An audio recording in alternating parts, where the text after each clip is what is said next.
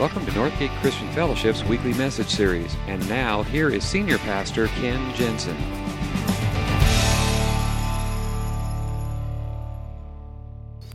Well, we're continuing our series. We started a couple weeks ago um, looking at questions that I've always wanted to ask God.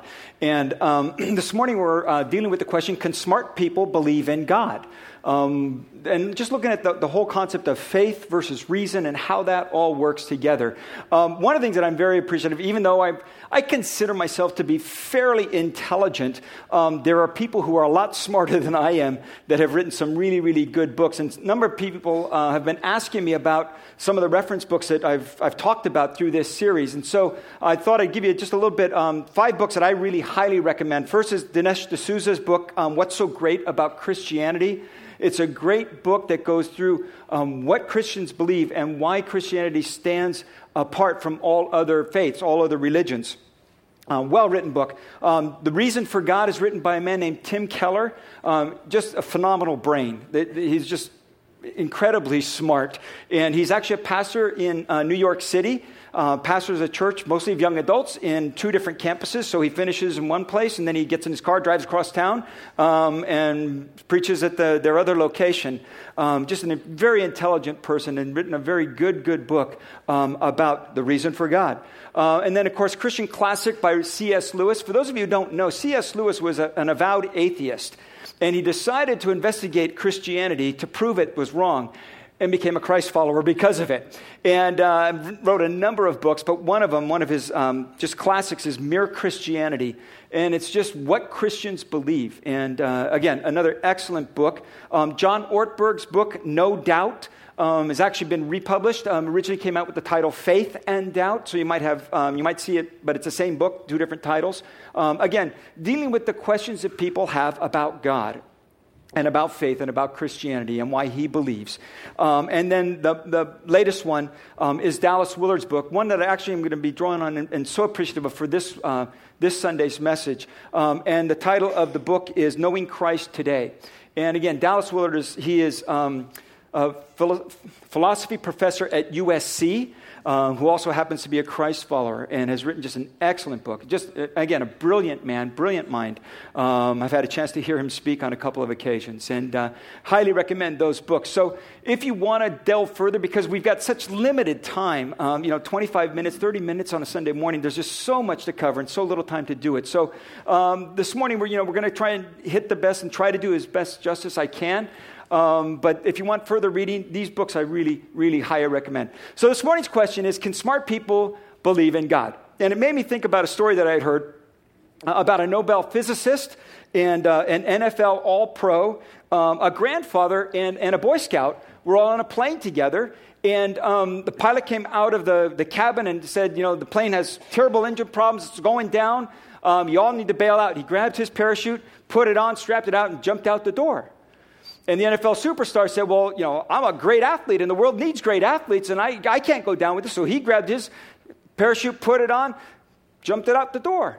Nobel physicist said, Well, I'm, I'm one of the smartest men in the world. He said, The world needs smart people. So he grabbed, you know, grabbed his, put it on, strapped it on, jumped out the door. There was only one parachute left. The grandfather looked at the Boy Scout. He said, You know, I've had a good, long life. I've had far more experiences than you have, and, and you still have your life ahead of you. So you take the last parachute and you go ahead and use it. And the Boy Scout said to him, Don't worry about it, Gramps. Smartest guy in the world just took my backpack and jumped out of the plane. so smart people can do some pretty dumb things. Um, but this morning, what we're going to be talking about is, is this whole idea of reason and knowledge and faith. Because there's this assumption, I think, so often that, that, that they're in conflict, that, that faith is something different than knowledge, and, and that they're really at war with each other, and they're not. In fact, they have a lot more in common than you might think. So this morning I want to talk about um, this whole idea of faith and reason. Can smart people um, believe in God? And this whole idea of knowledge and faith. And here's the first thing is understand knowledge and faith are not mutually exclusive. They are not mutually, mutually exclusive. Because there's this mischaracterization, I think, often when people talk about faith or think about faith, that, that somehow you don't need to know anything. That, it, in fact, it can't be proven. There's not enough evidence. It's about faith, so you just got to believe. Just believe. Because, you, you know, it can't be known for sure, so you just got to believe. But we talk about it in terms of like it's just this, it's just, just blind leap out into nowhere, as if you were jumping out a third story window, you know? Um, doesn't make any sense, but you just believe. You know, you take this leap of faith, or, or you jump off the ledge, you know, in the, in the middle of the Alps. You just, you know, make this blind leap of faith. And very often when we talk about faith, and people talk about faith, they think about it in terms of this blind leap of faith without any reason behind it, without any thought behind it. And, and that faith is completely different than knowledge. And they're not mutually exclusive. In fact, the biblical concept of faith comes from knowledge. We are urged over and over and over again in Scripture to know that faith and knowledge are not at war with each other. In fact, we are urged to pursue knowledge, that knowledge is what will lead you to faith. Proverbs 2, verse 32 says, 23 says, Call out for insight and cry aloud for understanding. Then you will understand the fear of the Lord and find the knowledge of God. He says, faith is not completely devoid of knowledge. In fact, cry out for knowledge, pursue knowledge, know as much as you can, because knowledge will lead you to faith in God. Peter wrote about it. He said, Make every effort to add to your faith goodness, and to goodness, knowledge, and to knowledge, self control, and to self control, perseverance, and to perseverance, godliness. He says, To grow in your faith, you need to know. You need to study, pursue knowledge. Don't just, you know, blind leap of faith. He says, Add to your faith. Add to your faith knowledge. Knowledge will lead you to godliness says the whole key to growing in your faith and, and maturing spiritually is knowledge. So pursue knowledge. Knowledge is not the enemy of faith. And you don't need to be afraid to ask the hard questions. You don't need to be afraid to do investigation. You don't need to be afraid of doing study because somehow it's going to disprove your faith. Faith depends on knowledge. In fact, he finishes up that letter. He says, Grow in the grace and knowledge of our Lord and Savior Jesus Christ that faith and knowledge are connected. They are not the opposite. Faith is not opposed to knowledge, it is not irrational, it is not just mere belief, it's not just a blind leap. Now, it is possible, it is possible to believe things that are not true. People do it all the time, superstitions is believing something that really isn't true. Um, my wife's grandmother, she had um, a superstition. She grew up in the South. She had all kinds of superstitions, but this one in particular was that you don't do wash, you don't do laundry on New Year's Day. In fact, she would actually send out a card to everybody as we approached New Year's Day and say, just a reminder, old family tradition. She never said it was a superstition. Old family tradition, we don't do wash on New Year's Day. Well, the reason was, is the belief was, if you did laundry on New Year's Day, that year somebody in your family was going to die. And actually, when my wife and I were dating, she was rinsing out her pantyhose in the sink, and her grandmother walked by and, and now my wife was just was so afraid if somebody died in their family that year, she was going to get blamed for it, you know? I mean, we, there is superstition. There is, we do believe things that are not true. That's a possibility, yes. The other side of that is we sometimes choose not to believe things that we know are true. People do it all the time. They buy lottery tickets you know you're not going to win. But you buy the lottery ticket anyway. That is, that is choosing not to believe what you know to be true. In fact, in fact, as the pot builds up, everybody says, well, now's the time to jump in. No, no, no. The reason, when it built up, it meant there's a lot more people. Your chances have just gone down dramatically. We know that. We choose not to believe it. Biblical faith is something altogether different. It is something that is built on understanding. It is something that is built on knowledge. Dallas Willard puts it this way faith is an act of the will, it's a commitment to act on what I understand to be true. That I understand something to make this decision. To jump out of a third story window is highly irrational. However, if the building is on fire, and it is engulfed in flames except for that room that you happen to be in, and the stairwell is filled with flames, and the elevators are not working, then jumping out of a third story window, if there is a net below you with firemen, is a good option. It's not irrational. It's probably the most rational thing you could do given those circumstances. If you are standing on the ledge of an alpine mountain in the middle of a blizzard and you have zero visibility and you, are in danger of dying of hypothermia, and you hear a voice down below you saying, Don't be afraid, this ledge is only 10 feet tall, and in fact, just 10 feet below you, there is a huge snowbank. If you jump, you will land softly in this snow. Well, if you recognize that voice and you know what your options are, that you are in danger of death, then that's a good option. See, faith is not just a blind leap, it is uh, based on knowledge, it is based on what I understand. And if I understand my predicament without God, if I understand what, what the nature is of where I am at and what hope there is for me or lack thereof, then faith becomes a very good, sane, rational option. So they're not complete opposites. Faith takes some knowledge. It takes a level of understanding. They are not mutually exclusive. Another thing you need to understand, it's another point, is that not all knowledge is discoverable by the scientific method. Now, science is great. Science provides us all kinds of knowledge. But not all knowledge comes from the scientific method. Some people sometimes claim that science has now disproved the need for God or religion. It was fine back when we didn't know any, but, any better, when we didn't understand how things work, before we began to investigate and learn and have this knowledge. Back then, religion was fine. It explained a lot of things. God was, belief in God was okay because it's fine. But now that we know better, there's really no need for religion. There's no need for faith. There's no need for God because we know now. The trouble is that science is very, very limited.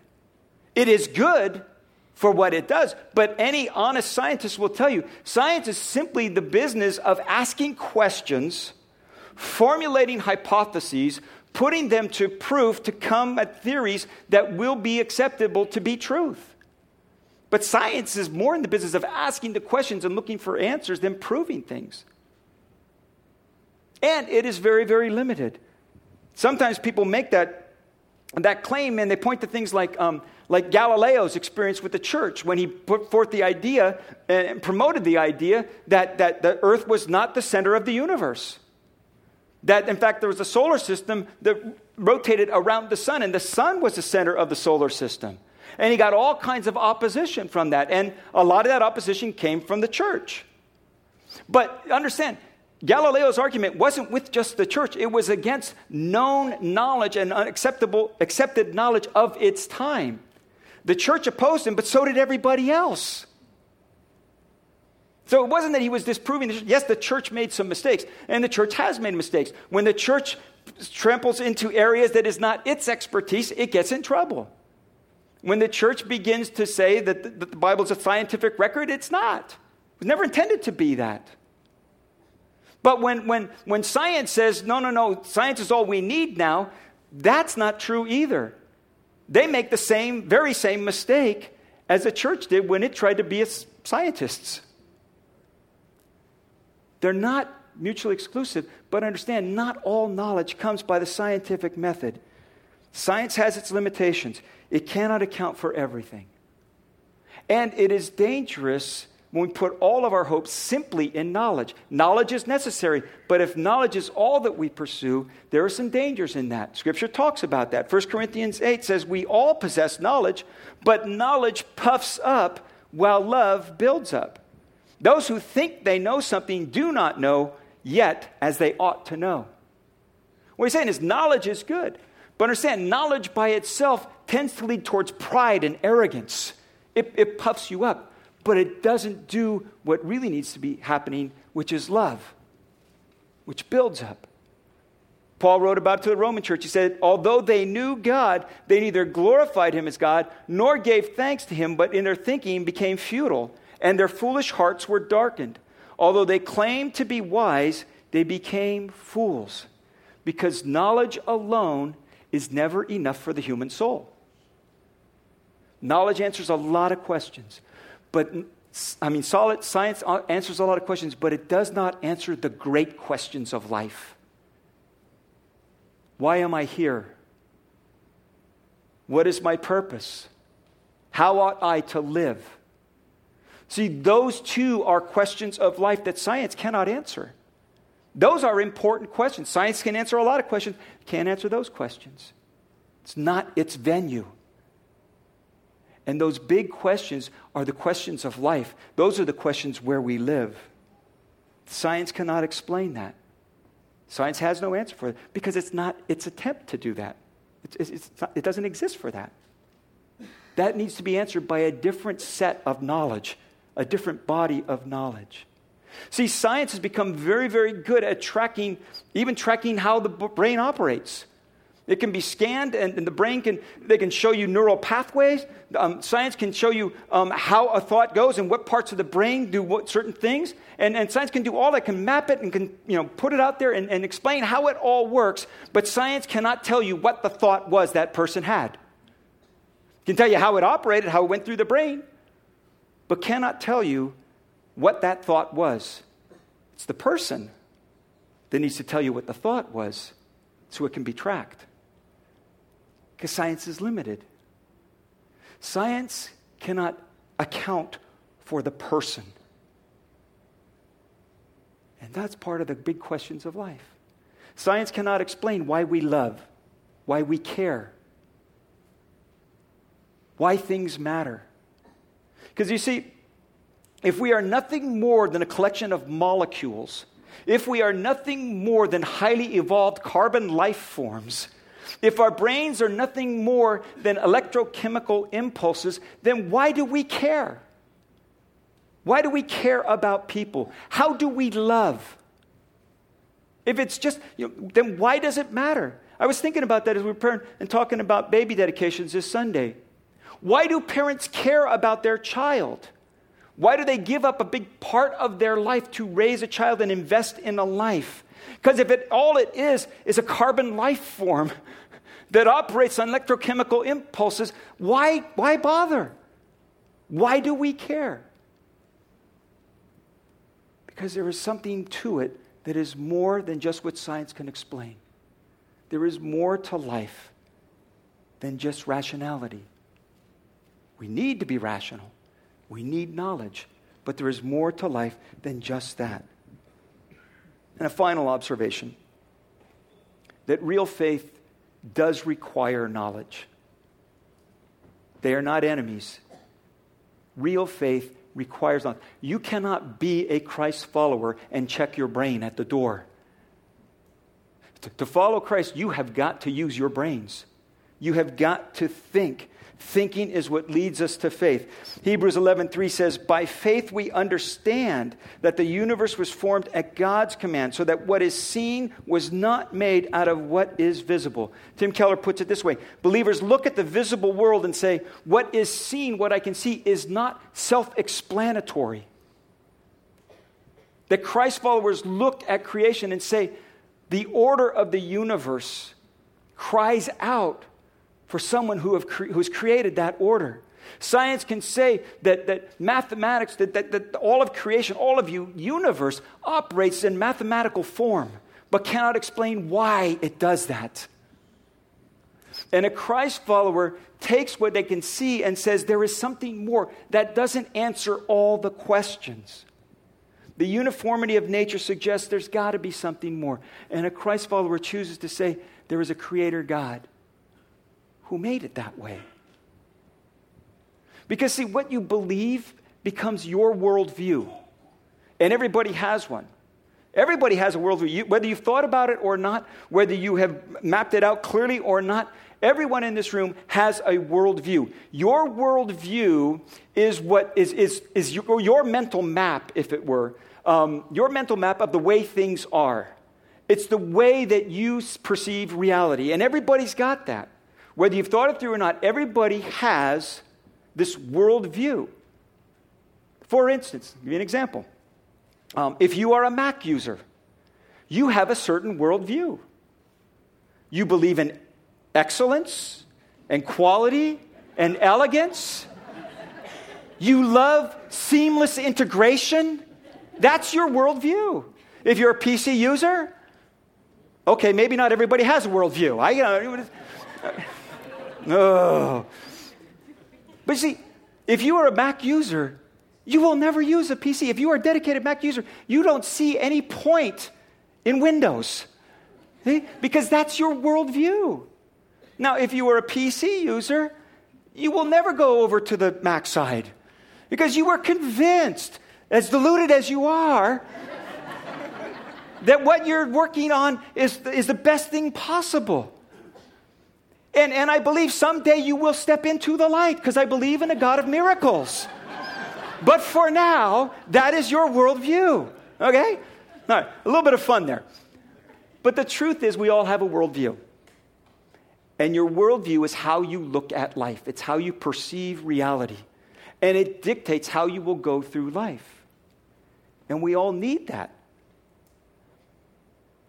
And what our faith does is it gives us a worldview.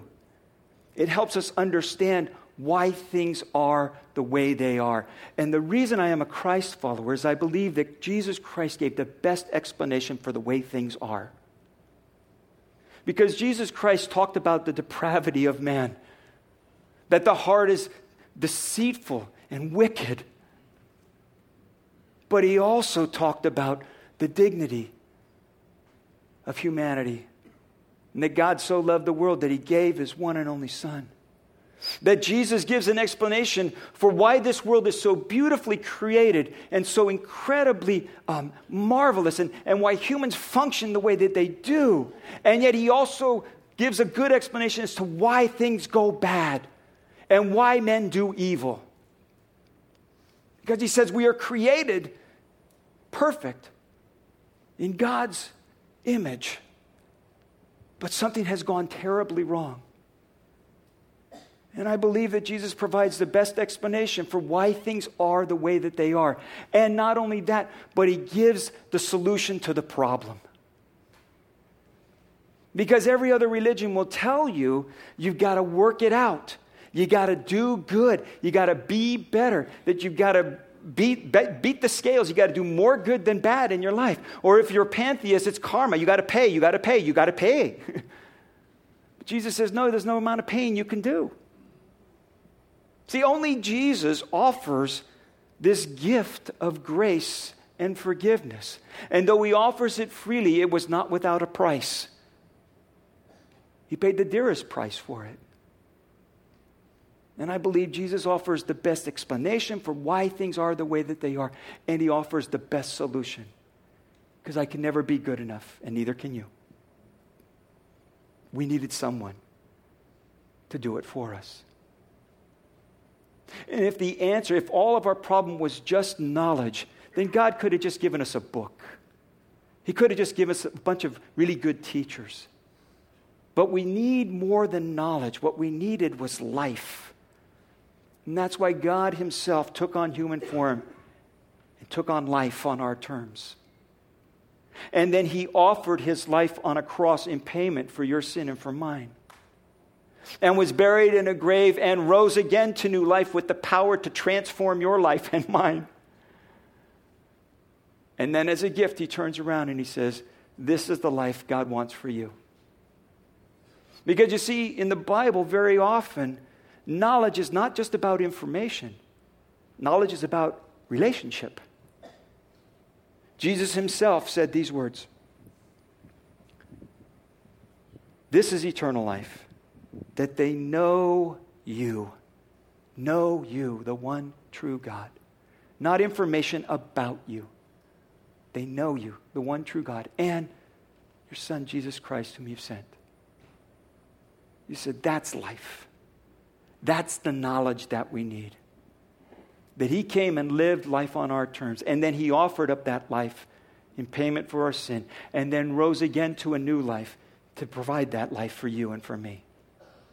And I believe that is the best explanation for the way things are and the best answer to the dilemma we find ourselves in. Would you bow your heads with me? Thank you for listening to this week's message. We trust that you'll join us again soon for another uplifting message from Northgate Christian Fellowship, located in Benicia, California.